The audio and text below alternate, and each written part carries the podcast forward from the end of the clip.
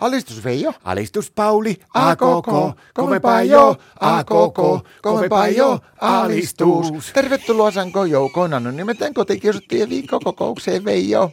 Kiitos Pauli. Mua vähän naurattaa yksi juttu, kun jätkä kertoi töissä.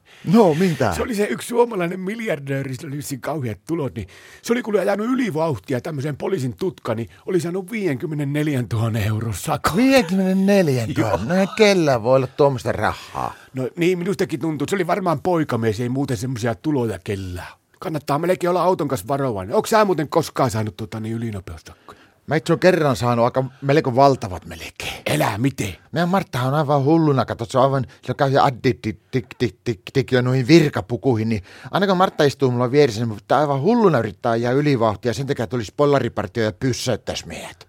No älä Pauli viitti, nyt jätkällä on jäänyt kyllä aamuläkkeet senttiin lojumaan. Eihän kukaan nyt tahallaan vetää se itselle ylinopeussa. Joo, joo, mutta kun mun on pakko ajaa, kun Martta käskee sen takia, että tulisi ne pollarit siihen, kun se on aivan hulluna tykästynyt niihin kaikkiin virkapukuihin. Ja sitten kun kerran kävi semmoinen homma, että se oli 50 alueella, niin mä kolmasella ajoin melkein 80 toista kilometriä, niin silloin pollarit huomasi, tuli ja pyssäytti, niin tiedätkö, että meidän Martta tykkää vaan hulluna, kun poliisit tuli, niin se alkaa sitten sivuikkunasta hullua lirttaileen niille. No selvisikö rikeessä koolla? Ei, päinvastoin täytyy sanoa, että se oli melkein onnellinen loppu. Mitä se tolla tarkoitat? No kato, se poliisi otti, otti, otti ajokorttia ja sanoi, no niin, tullaanpa perässä tuonne ihan mustaamaan. Ja mä menin istuun sinne, niin niillähän kato datalaitteet, ATK-vehkeet siellä. Niin alkoi katsoa mun edellisen vuoden tuloja siinä saman tien sitten. Ja mä huomasin silloin, että se alkoi se toinen pollarikaveri, niin se alkoi vähän nyyhkyttää. Nyyhkyttää? Joo, ja sitten se kyseli vähän muutenkin niin elämäntilanteesta. Mä kerron sille, että miten meillä tämä niin talouspolitiikka kotona hoidetaan meidän perheessä, niin se pärskähti itku oikein kunnolla. Mitä sä sitten kerroit sille?